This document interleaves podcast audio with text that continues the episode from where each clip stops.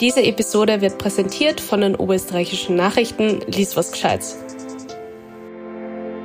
Es ist was, das wird wahrscheinlich nie weggehen ganz. Man kann sich damit arrangieren, man kann sie so akzeptieren und halt seine, seine Mechanismen kennen, wie man dagegen arbeiten kann. Es ist mal lauter, mal leiser. Manchmal muss man die Tür halt fester zu halten, aber es wird nie ganz weggehen. Willkommen beim Podcast Bits and Bobs Brunch Club, dem Community Podcast. Ermutigende, lustige, auch manchmal traurige, aber vor allem immer wahre Geschichten aus dem Leben erzählt von und für euch. Willkommen zum Podcast Bits and Bobs Brunch Club. Heute sitzt mir gegenüber wieder mal eine männliche Person, männliche Person klingt ein bisschen komisch, aber es ist der Max, Max Ordner, 31 Jahre jung, Schauspieler und wir sprechen heute über ein bisschen ein ernsteres Thema wieder, äh, und zwar einer Essstörung bei Männern. Auch das gibt's. Wir haben in vorigen Episoden schon mal auch über Essstörungen, ähm, ja, gemeinsam eben mit weiblichen Interviewpartnern gesprochen. Und bei Max war es ja einfach, dass der einfach auch sehr ehrlich eben auch über eigene Erfahrungen sprechen kann. Und ich finde, dass jetzt sprechen wir immer über Gleichberechtigung und über alle diese Themen und das ist in allen irgendwie Themen so wichtig worden. Und dann macht man irgendwie gerade bei solchen ja, irgendwie ernsteren Themen, die tut man dann doch wieder irgendwie in Schubladen. Und gerade wenn man halt selber damit konfrontiert ist, ein Problem hat, wie auch immer, dann ist das oft einmal, glaube ich, super schwierig, auch drüber zu sprechen. Und deswegen bin ich voll happy, dass du dich halt dafür bereit erklärt hast, Max. Hallo ja, voll gern. Einmal. Hallo. ähm, ja, total. Und das ist ja, glaube ich, was, was gar nicht so bewusst stattfindet, weil ich denke mal, dass das irgendwie ein Männlichkeitsthema ist und dass halt gerade, wenn es ums Essen geht, ähm, haben sehr viele Männer auch irgendwie Eigenheiten oder Schwierigkeiten oder halt im schlimmsten Fall Probleme damit oder irgendwie ein gestörtes Verhältnis dazu. Aber die wenigsten würden halt irgendwie drüber sprechen, weil es als total, ähm,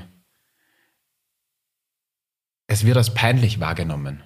Oder ich glaube, die Wahrnehmung ist nach wie vor noch so. Es sind total viele Themen zwischenmenschlich oder rein weibliche oder rein männliche Themen, enttabuisiert worden. Und es war total wichtig, dass man darüber spricht, damit jedem bewusst ist, wir, wir stehen an derselben Front, irgendwie, wir kämpfen gegen dieselben Probleme. Aber mir ist aufgefallen, als Betroffener, dass ich total viel so weiblichen und Anführungszeichen Content zu Ernährung und Essen und Probleme damit finde, ähm, als bei Männern das der Fall ist. Ich glaube halt einfach auch, dass Frauen schon viel länger damit kämpfen müssen, weil halt ein Frauenbild erschaffen worden ist, das halt fernab irgendwie eines menschlichen Körpers ist oder halt so ein Ideal, das halt schwer zu erreichen ist und bei vielen halt irgendwie einen krankmachenden Effekt gehabt hat. Und das Thema schon länger existiert und immer präsenter war. Bei Männern war das nicht so es ist jetzt so, dass man auf Instagram einfach nur mehr, also es gibt, glaube ich, nur mehr voll durchtrainierte braune Surfertypen auf der. Ich, ich schaue mich um, ich habe in meinem Freundeskreis keinen, aber offensichtlich bin ich da der Einzige, weil das Internet ist voll von diesen Leuten. Und ich glaube, dass das jetzt so heranwächst und dass damit ja auch immer mehr Männer irgendwie Probleme kriegen werden, dem nachzueifern und halt Gefahr laufen, in eine Störung abzugleiten, wenn das scheitert. Jetzt sprechen wir eigentlich immer in allen Themen über so Antitabus. Also man will eigentlich alles enttabuisieren.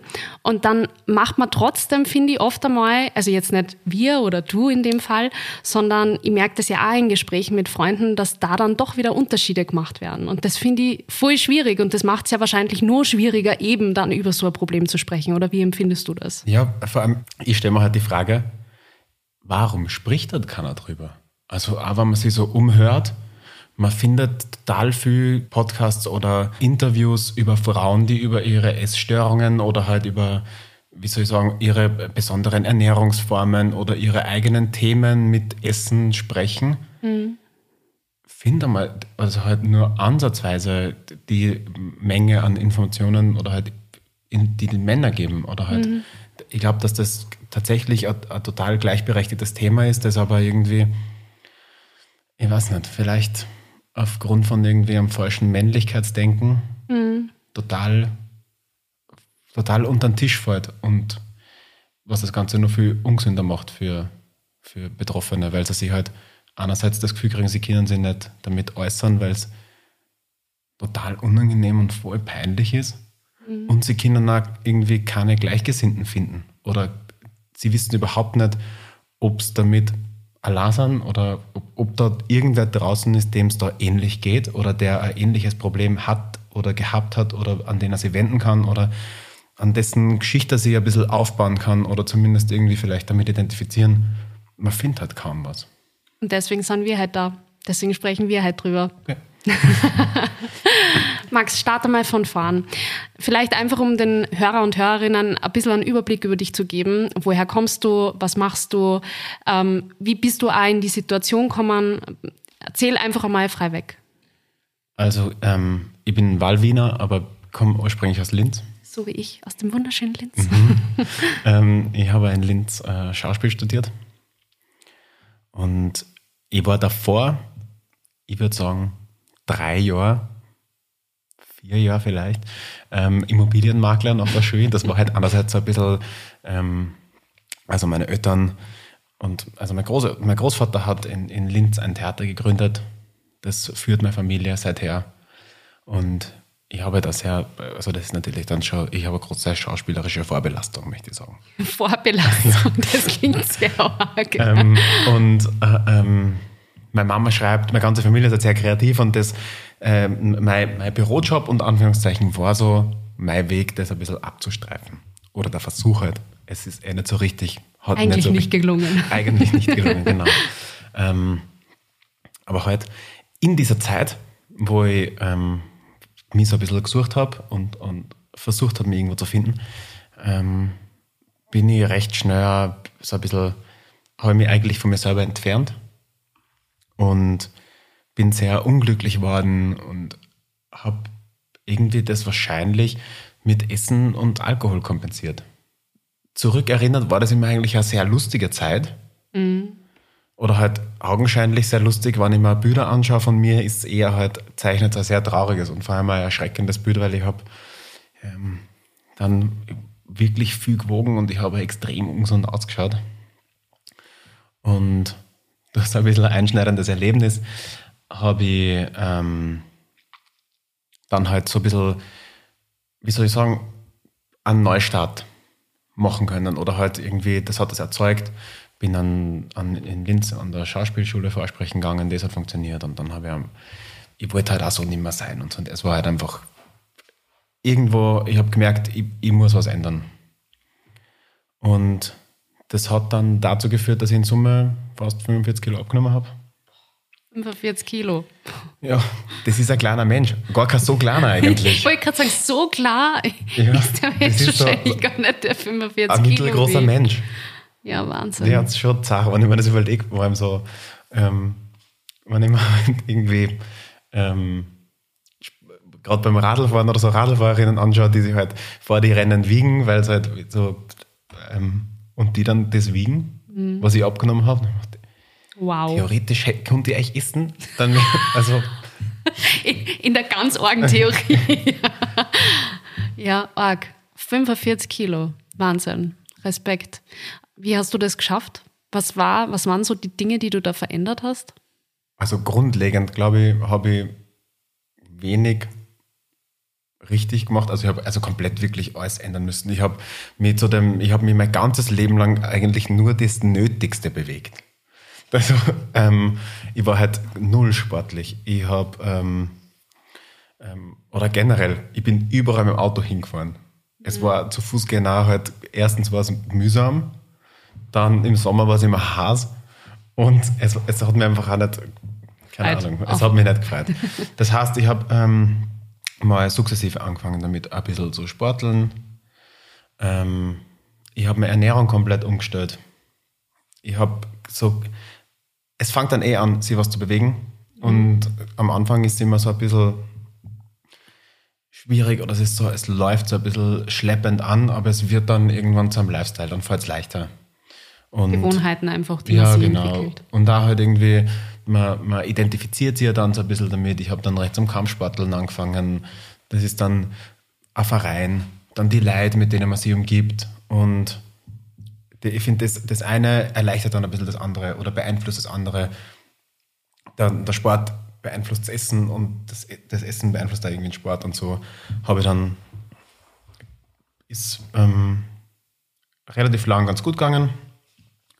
Und dann, als ich halt quasi die Stellschrauben nur ein bisschen, nur ein bisschen fester ziehen wollte, habe ich mich dann auch coachen lassen. Halt, wie es dann ab, wie im, im, mein Körper ist halt so am Teil ein Arbeitswerkzeug, das halt funktionieren soll.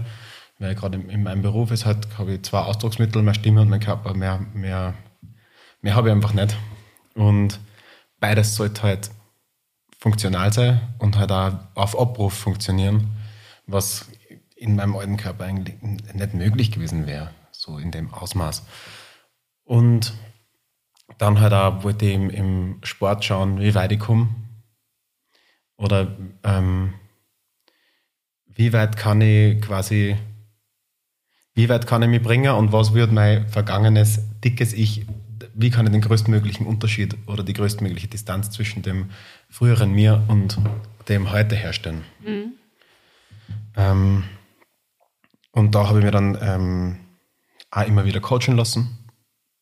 So Ernährungscoachings und ähm, bis heute eigentlich, ich nehme heute immer wieder nur aus sportlichem Interesse, aber auch aus irgendwie einem, einem fehlenden Sicherheitsgefühl wende ich mich immer wieder an, an Coaches oder halt, die das professionell machen, an Professionisten, die mir da ein bisschen neue Inputs geben oder irgendwo neue Reize setzen, dass sich halt wieder ein bisschen was verändert.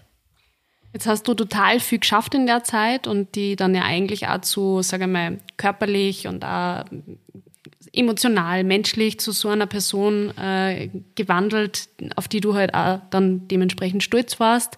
Aber du bist dann trotzdem eben in, in eine Schiene reinkommen, die dann nimmer so gesund war. Also ich meine einmal abgesehen davon, dass 45 Kilo abzunehmen eh fraglich gesund ist, ähm, haben wir vorher schon im Vorgespräch gesprochen, dass man dann einfach auch so fast in so eine obsessive Geschichte reinkommt. Wie war um, die Phase? Ähm, und das ist, glaube ich, mit eines der schwierigsten Themen, die im Rückblick im, gern vergessen werden, die man halt ausblendet selber.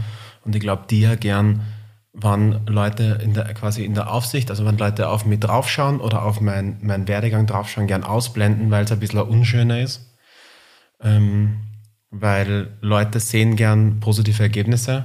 Die wenigsten reden gern darüber, was es irgendwie gekostet hat oder was es einem nur kostet. Mhm. Weil natürlich, wenn ich mir jetzt Fotos von mir anschaue, denke ich mir, also nicht schlecht.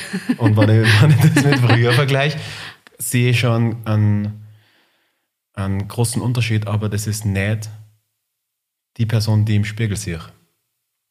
Das hat sich nie verändert. Mhm. Sondern nur mein, mein ähm, Umgang damit ist besser geworden. Ich, wenn ich, also ich, ich habe nicht das Gefühl, dass ich, wenn ich mich vor zehn Jahren als wirklich adipöser Mensch in den Spiegel geschaut habe und jetzt an einem schlechten Tag, muss ich auch dazu sagen, das hat sich vielleicht verändert, aber dass ich da wen anderen stehen sehe oder halt irgendwie groß ähm, oder weniger kritisch bin oder recht mehr happy. Also es ist einfach nur, die Dimension ist eine andere geworden. Mhm. Aber irgendwie der, der Blick auf das Ganze ist an, an manchen Tagen dasselbe. Und dann fängt das Ganze, glaube ich, an, dass er eine gefährliche Richtung nimmt. Auf jeden Fall. Kannst du dir erinnern, wann, wann dir das das erste Mal gekommen ist, dass das vielleicht, ich meine, gerade wenn man schon die Einsicht hat, dann ist man eh, glaube ich, schon sehr weit, wenn man halt das Bewusstsein hat, okay, offensichtlich habe ich damit ein Problem. Ähm, dann finde ich, ist man eh schon sehr viel weiter, als wenn man solche Dinge auch noch verdrängt.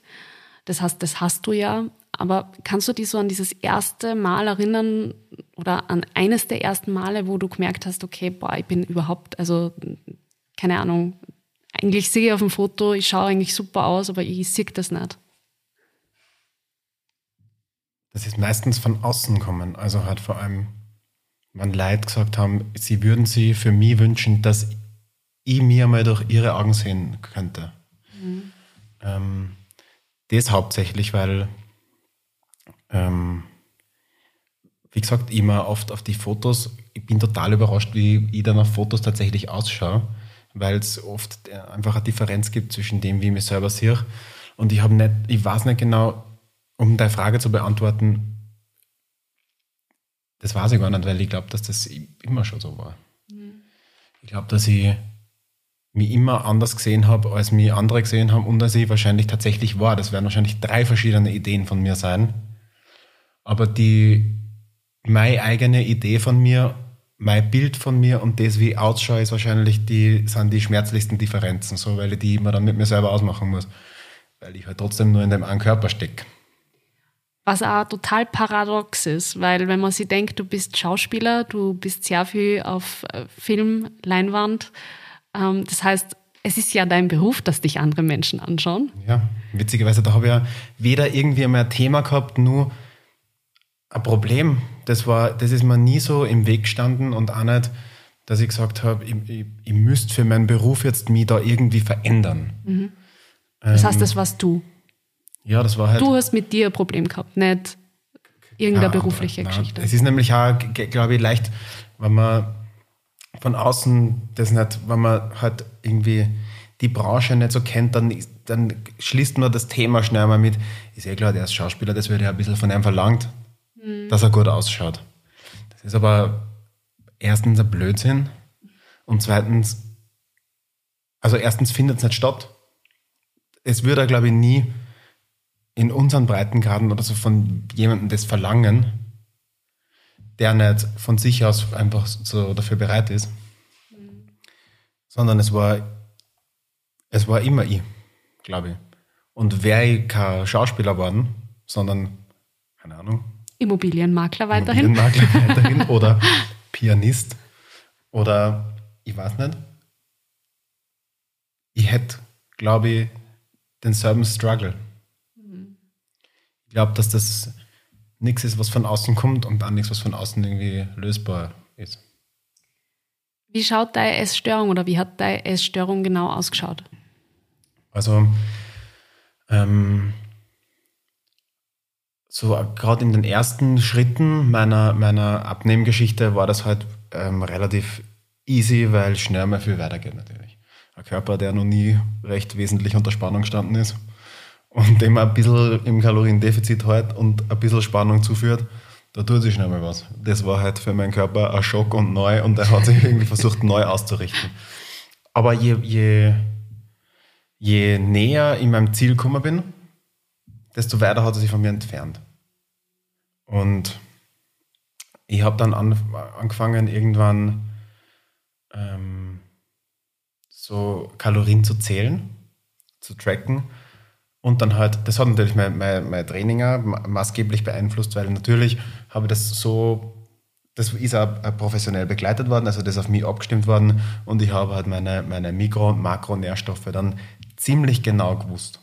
Okay, das heißt, du hast das nicht quasi nur so ähm, halblustig, ohne Coach, ohne Begleitung? Nein, das würde ich nicht empfehlen. Das geht meistens nach hinten los.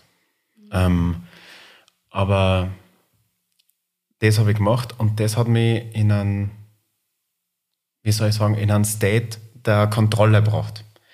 Weil ich gewusst habe, sobald ich mich, also wenn ich mich innerhalb dieses Rahmens bewege, kann mir nichts passieren. Das war halt ein, ein Anker. Und es war eine, eine Konstante, an die ich mich, egal was ist, egal wie meine Leistung ist, egal wie ich mich fühle, egal wie es mir geht, wie mein Tag war, ich kann, mein, ich kann meinen Körper in Form meiner der Kalorienzufuhr kontrollieren. Das also problematisch wird, wenn ich das nicht mehr kann. Es hat eine Zeit gegeben, da habe ich, da habe ich halt auf eine Rolle hintrainiert und das wirklich sehr ernst genommen, weil ich habe gewusst, oben ohne ähm, auf der Bühne, ich habe gewusst, Soldat und ich habe mir gedacht, okay, cool, das nehme ich zum Anlass, dann möchte er, dann möchte er dementsprechend. Und ich mhm. habe ich hab ich wollte deswegen meinen Lifestyle nicht unbedingt aufgeben und ich habe eine, eine Küchenwaage zum Essen gehen mitgehabt und habe mir am Tisch oder unterm Tisch bei gesetztem Dinner und mein Essen gewogen. Das ist schon, ich meine, das, Das ist Next Level. ja, Also, wir haben im Vorgespräch ja schon ein bisschen gesprochen, deswegen lache ich jetzt da. Ja, ich meine, es ist ein total ernstes Thema. Ähm, aber ich glaube, wir können darüber oft sprechen.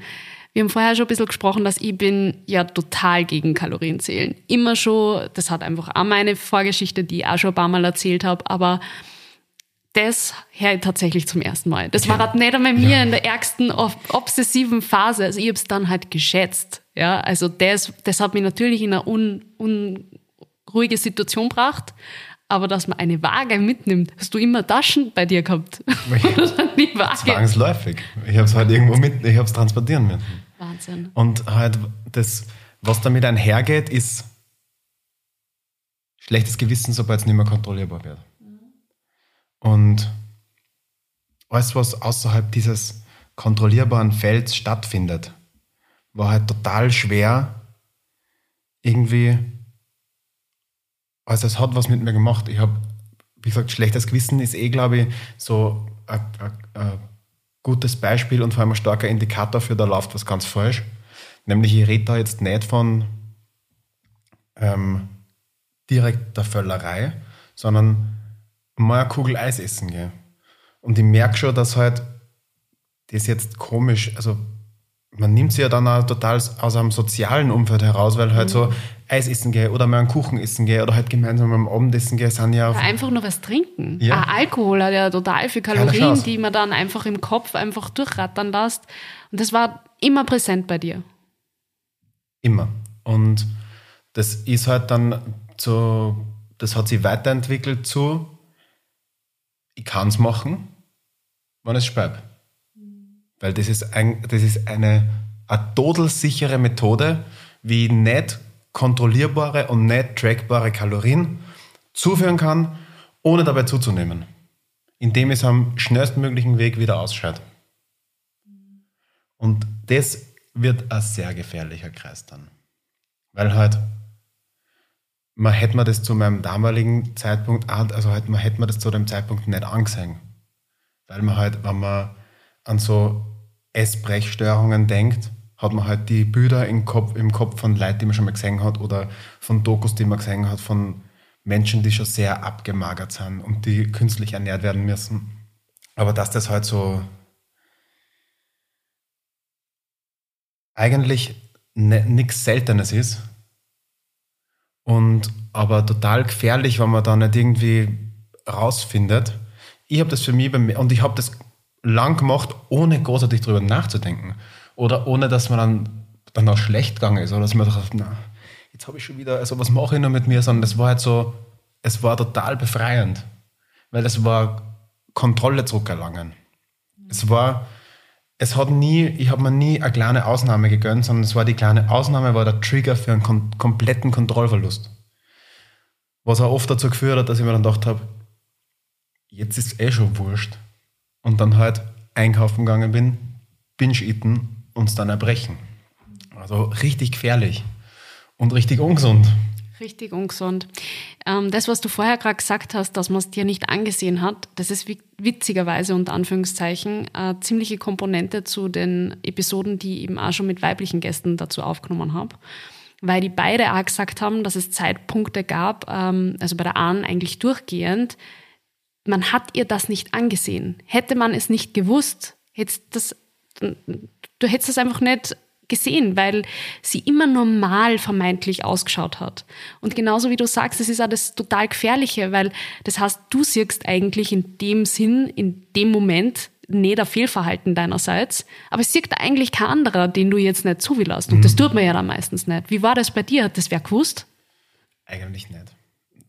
Ich kann natürlich, dass ähm, in den verschiedenen Lebensabschnitten, in denen das passiert ist, meine Partnerinnen nicht ab einem gewissen Zeitpunkt mitgekriegt haben, habe hab ich es irgendwann offenlegen müssen. Man kann das dann trotzdem ganz gut geheim halten. Man, ich kann ja meinen Körper dann schon so weit kontrollieren, dass ich das Ganze in 40 Sekunden ohne großen Aufwand erledigen kann. Und dann ich kann in einer Partnerschaft dann ein Problem zwar offen ansprechen und mal quasi Rat holen, aber halt mich dann halt mich so frei, weil es trotzdem geheim halt für mich. Ich schätze mal, dass Drogensucht also funktioniert.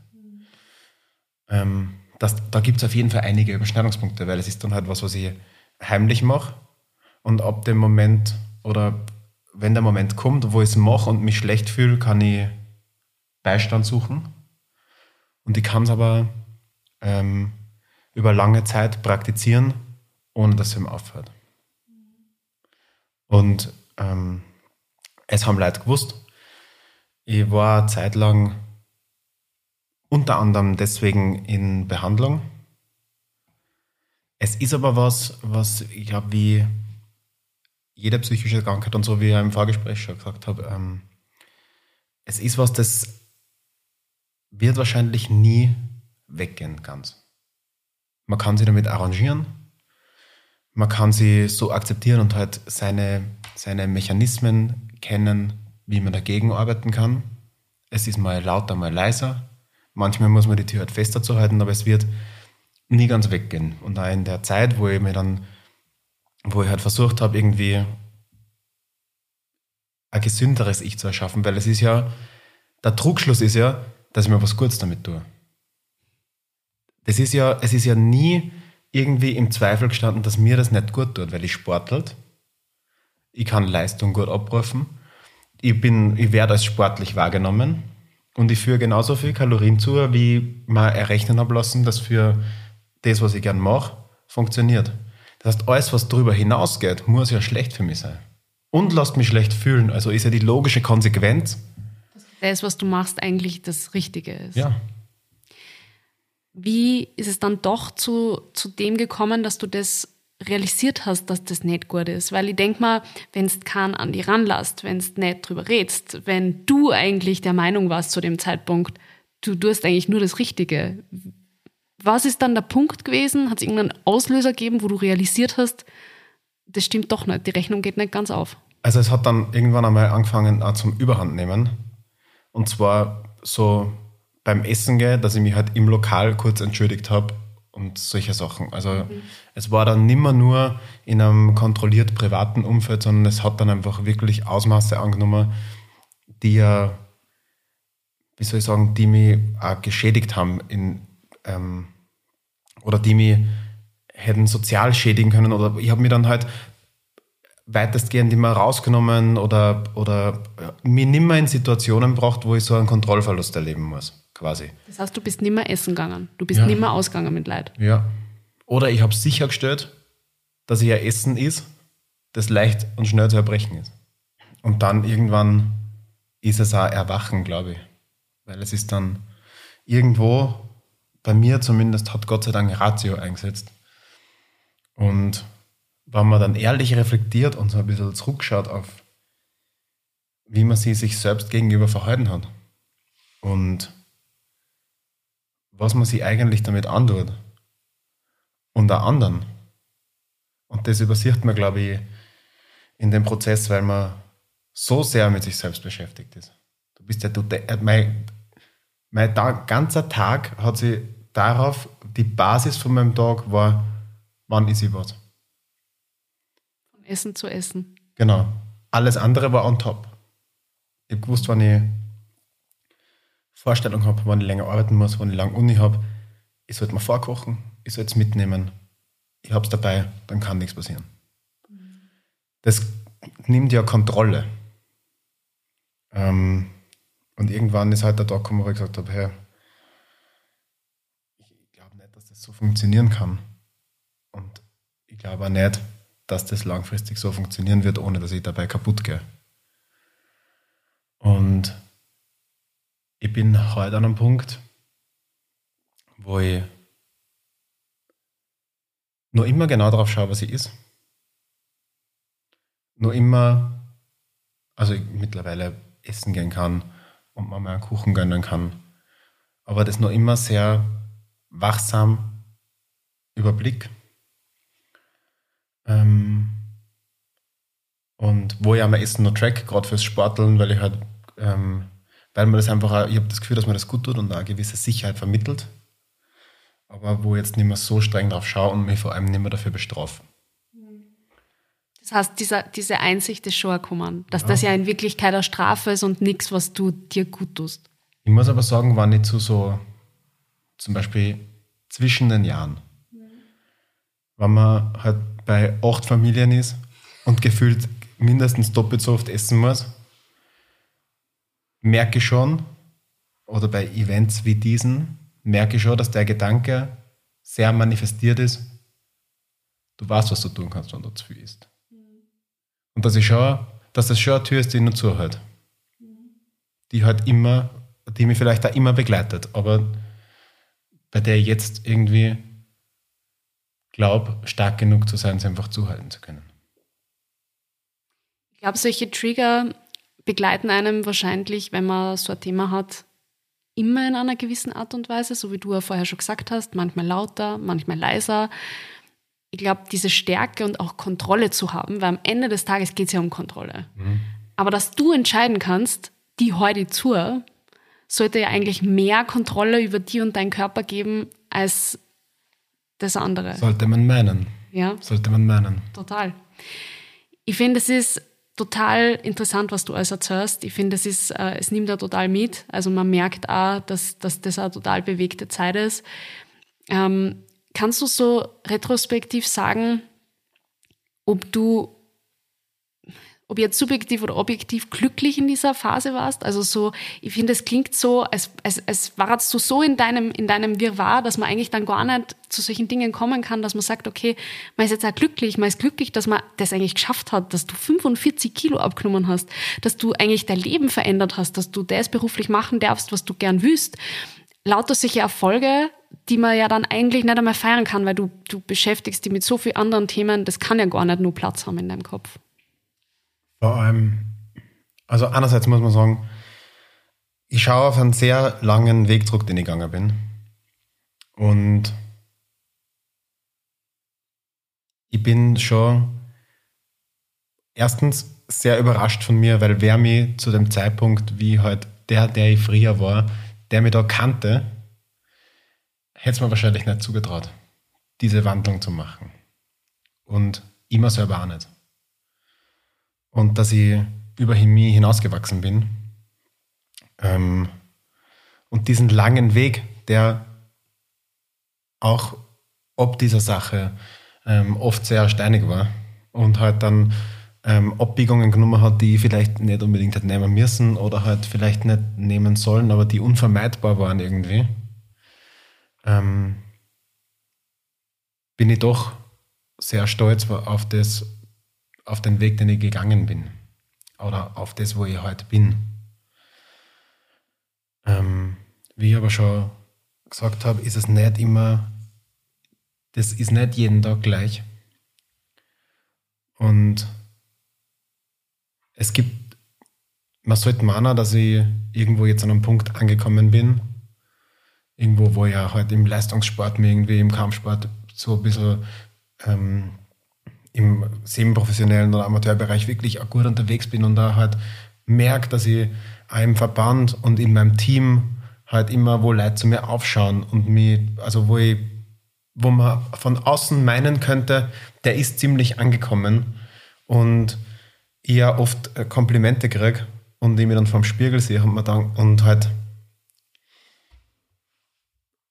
wie soll ich sagen, es ist, ich glaube, Ekel wäre zu hart, aber halt dann. Das war sehr hart. Aber in eigentlich in ein Spiegelbild schaue, als hätte ich mich nie verändert. Solche Tage gibt es auch. Und solche bremsen dann ähm, das, dass ich es rein als, als positiven Weg oder halt dieses Stolzsein. Aber rational weiß ich sehr wohl, dass das, dieses Bild ein sehr trügerisches ist und mehr wahrscheinlich in meinem Hirn als tatsächlich in meinem Spiegel stattfindet. Auf jeden Fall. Ich glaube, Selbstliebe ist überhaupt so ein Thema, das ähm, beschäftigt seit ein paar Jahren sehr viele Menschen oder man spricht endlich drüber. Vielleicht ist es auch das. Ich weiß nicht, ob du das Sechs-Minuten-Tagebuch kennst. Mhm. Kennst du das? Mhm. Hast du es selber schon mal gemacht? Mhm. Mach das einmal. Ich habe das von meiner Schwester bekommen zum Ende des Jahres, also zu meinem Digital Detox. Mhm. Und ähm, in mir hat es total viel aufgewühlt. Also tatsächlich am Anfang habe ich so viel, also ich war, ich war eigentlich der Meinung, ich bin ein sehr selbstreflektierter, sehr angekommener Mensch. Ähm, mich kann eigentlich nicht so viel aus der Ruhe bringen. Ich bin zwar sehr gestresst, aber grundsätzlich angekommen. Und es hat in mir viel Reize oder auch vielleicht Trigger, kann man auch so sagen, gesetzt, die aber jetzt eigentlich ein bisschen in eine neue Richtung einfach sich halt ausgerichtet haben. Alles positiv. Ja? Mhm. Also es geht in Wirklichkeit da ganz stark drum, sich eigentlich positiv mit sich selbst zu beschäftigen. Und ich finde, das ist eigentlich eine so schöne Art und Weise, indem dass man es einfach niederschreibt, dass man es sirkt, dass man halt irgendwie was auch manuell tut, dass man es halt hinschreibt. Und da ist eine der Fragen oder eine der Dinge immer, ähm, dass du dir halt selbst so eine positive Selbstbekräftigung für den Tag schreiben musst. Und das sind drei Fragen in der Früh und drei Fragen am Abend. Und das ist ja die dritte Frage in der Früh. Und wenn du dann halt um sechs Uhr in der Früh da sitzt und halt dann niederschreiben musst, irgendwas Positives, das die halt durch den Tag bringt, das begleitet mich so den ganzen Tag eigentlich. Und mir persönlich hilft es dann gerade an so schlechten Tagen und ich glaube, das kennt eh grundsätzlich jeder, manche Menschen wahrscheinlich mehr, manche weniger, dass man sich in den Spiegel schaut und eigentlich gar nicht so annimmt, wie man vielleicht von außen gesehen wird. Gerade an solchen Tagen ist es vielleicht ganz angenehm, wenn man sich halt irgendwas Nettes, Tolles schreibt und das halt durch den Tag mitnimmt. Und auch sich irgendwie nette Sachen selber sagt. Oder was, glaube ich, was ganz gut ist, was mir gut tut, was wir uns angefangen haben, meine Freundin und ich, dass wir ähm, am Abend, kurz vor dem ins Bett gehen, die drei schönsten Momente des Tages gemeinsam aufzählen. Also jeder, ich sage ihr meine schönsten Momente. Und das hilft auch schon, wenn man das über eine gewisse Zeit lang macht, dass ich halt immer weiß, ich werde mindestens drei schöne Momente am Tag haben. Oder ich werde es am Ende des Tages irgendwie finden. An schlechten Tagen. Gibt es drei Sachen, die es halt dann nur wert sind, dass ich drüber rede oder dass ich es aufzähle. Das finde ich ja ganz, eine ganz ähm, eine schöne Routine, in, dem, in die man sich ein bisschen reinarbeiten kann, weil es halt am Schluss vom Tag, gerade da, wo man halt viel versuchen sollte, im alten Tag zu lassen, ähm, sie nimmer die, den schlecht, die schlechten Seiten vom Tag mit ins Bett nimmt, sondern es mit den guten enden lässt. Das ist egal, was für Themen man hat oder egal, wo man ist und wer man ist, glaube ich, ist das eine schöne Technik, um ein bisschen zu sehen, dass eigentlich doch ganz gut ist. Ich glaube, das ist auch voll wichtig, dass man sich solche Dinge immer wieder in den Kopf ruft. Also einfach drüber spricht und eben so drei Dinge aufzuzählen, finde ich eigentlich eine sehr, sehr schöne Art und Weise, irgendwie den Tag irgendwie Tag sein zu lassen und einen neuen zu starten. Was sind so zwei, drei Dinge, die du für die jetzt beherzigst, wenn du zum Beispiel wieder mal so eine schlechte Phase hast, wo du einfach merkst, okay, muss die dir besonders festzuhalten, um es einfach ein bisschen bildlich zu sprechen? Ähm, was ich über die Zeit gelernt habe oder was halt eine, eine, Lektion ist, wo man sich jetzt wahrscheinlich fragt, wie kann man das nicht wissen? Sowas ist, ähm, ist, ich muss mal sagen, es ist nicht so schlimm. Es ist sogar ganz normal. Und wenn du da ehrlich bist, ist sogar ganz gesund. Weil es ist nicht nur nicht nur dein Körper ist ein Teil von deinem Wesen, sondern auch deine Seele und manche Dinge, die vielleicht im ersten Moment für deinen Körper jetzt nicht das Gefühl, dass es sind, sind vielleicht für deine Seele und umgekehrt. Ja, genau. ist manchmal sehr wichtig für die ja. Seele. Oder ein Nusskipferl. Ja. Und davor werde ich jetzt wahrscheinlich von einem Nusskipferl werde ich kein schnellerer Läufer und auch kein besserer Boxer.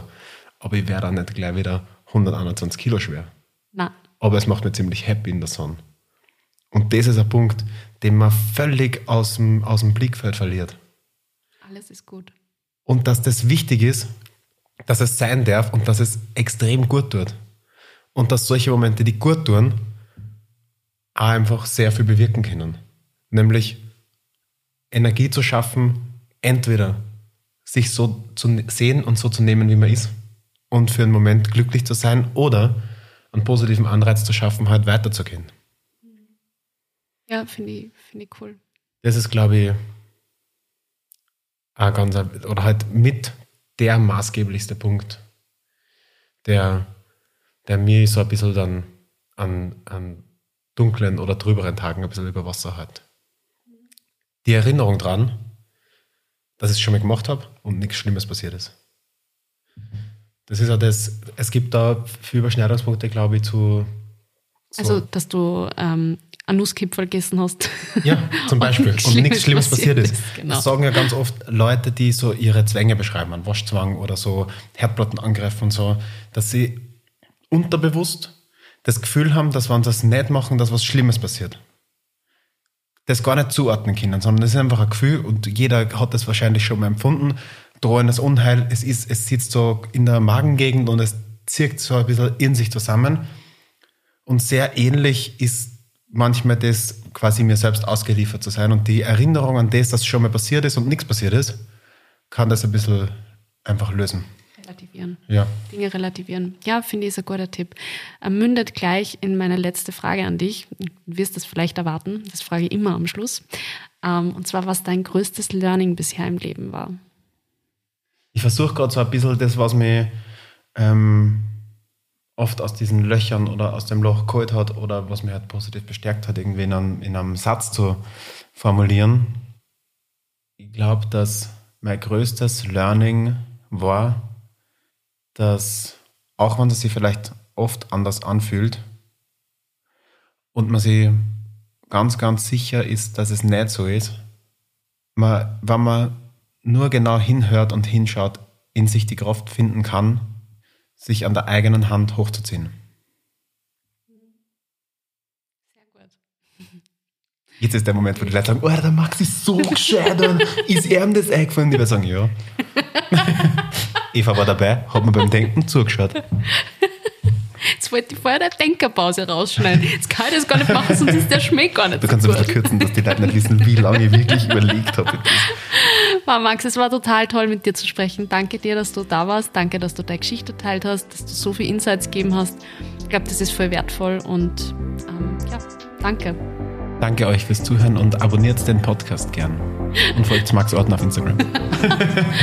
und den Podcast bitte bewerten. das hast du vergessen. Und den Podcast bitte bewerten. Danke euch fürs Zuhören und bis zum nächsten Mal. Danke, Max.